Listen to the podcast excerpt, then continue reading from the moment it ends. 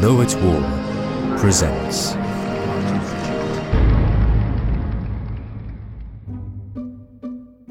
It's at Tate, but is it art? By Miguel dos Santos. Once upon a time, there was an emperor who was so fond of dressing up that he cared about doing little else. One day, a self proclaimed artisan arrived in the empire, claiming to have discovered a cloth that was invisible to those who were fools and unfit for their jobs. Hmm, this cloth is just what I needed. Thought the emperor to himself. If I wore a suit made of this cloth, I would be able to tell the wise men from the fools. And after paying several bags of gold for a suit of clothes, the emperor impatiently waited to see it. Fearing to be a fool and unfit to be emperor, however, he requested his most intelligent and qualified servants to check how the artisan's work was progressing. None could see the cloth, but all pretended to be able to, fearing the emperor would think them unqualified. When the suit of clothes was finally ready, the emperor pretended to be amazed by its beauty and went on the procession to show it off to his people. It was a grand event.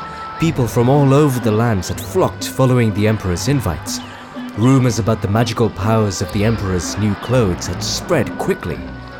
Do you see how the light blues vividly emanates from the cloth? asked one citizen to another.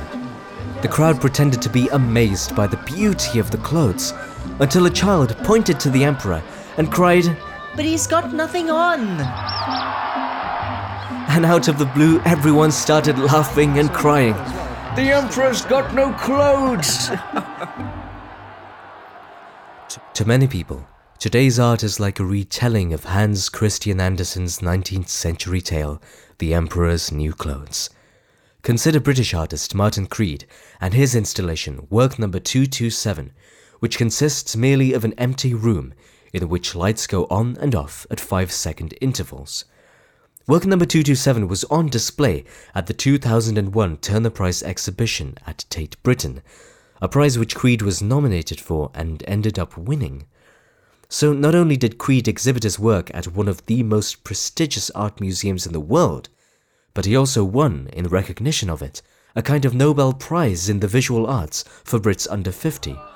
The tabloids were appalled, and so was the general public. How could that possibly be art? In fact, the controversy that has surrounded the Turner Prize is such that even street artist Banksy had his say on the matter, stenciling, Mind the crap, on the steps of Tate Britain at next year's exhibition. Understood as a retelling of the Emperor's new clothes, this tale's charlatan is Martin Creed, someone who seeks fame and fortune at any cost. The Emperor is the all powerful head of Tate, Sir Nicholas Serota. The magical cloth is work number 227, art that is invisible to fools. The Emperor's servants are the judges of the Turner Prize, incapable of questioning Creed's work out of fear of being perceived as unqualified themselves. And the child is the general public, naively crying, But that's not art. That isn't art. You gotta be kidding me. Let's take a step back though. There is no doubt that work number 227, valued at around £110,000, is highly regarded in Tate circles, having been recently bought for its collection. But what actually is it that makes work number 227 art? This problem is not one that only philosophers, alone in their ivory towers, should care about finding a solution to. Tate is a public institution, an institution whose main sponsor happens to be the British government and hence the UK taxpayer. So let's ask again what definition of art could possibly make this piece art? Nothing more and nothing less than the most influential modern definition of art, the so called institutional definition. According to the institutional definition, something becomes art in virtue of having art status conferred on it by members of a social institution, the art world. What makes work number 227 art is that representatives of the art world, in this case the judges of the Turner Prize, have conferred art status on it by exhibiting it at Tate. Now, whether work number 227 is good art or not is a different question. and one that the institutional definition is deliberately silent about. All that the definition tells us is that it is art, whether good or not. The judges of the Turner Prize presumably think that it is good art, but what was puzzling about it in the first place was how it could be art at all. And now we know. Case closed in favor of the judges of the Turner Prize. Right? Well, not quite. The institutional definition faces a serious problem, a dilemma. In philosophy and logic, a dilemma is a problem that concerns a choice between two possibilities and shows that each of them leads to the same bad conclusion. Think about it yourself. Do representatives of the art world have good reasons to confer art status on work number 227?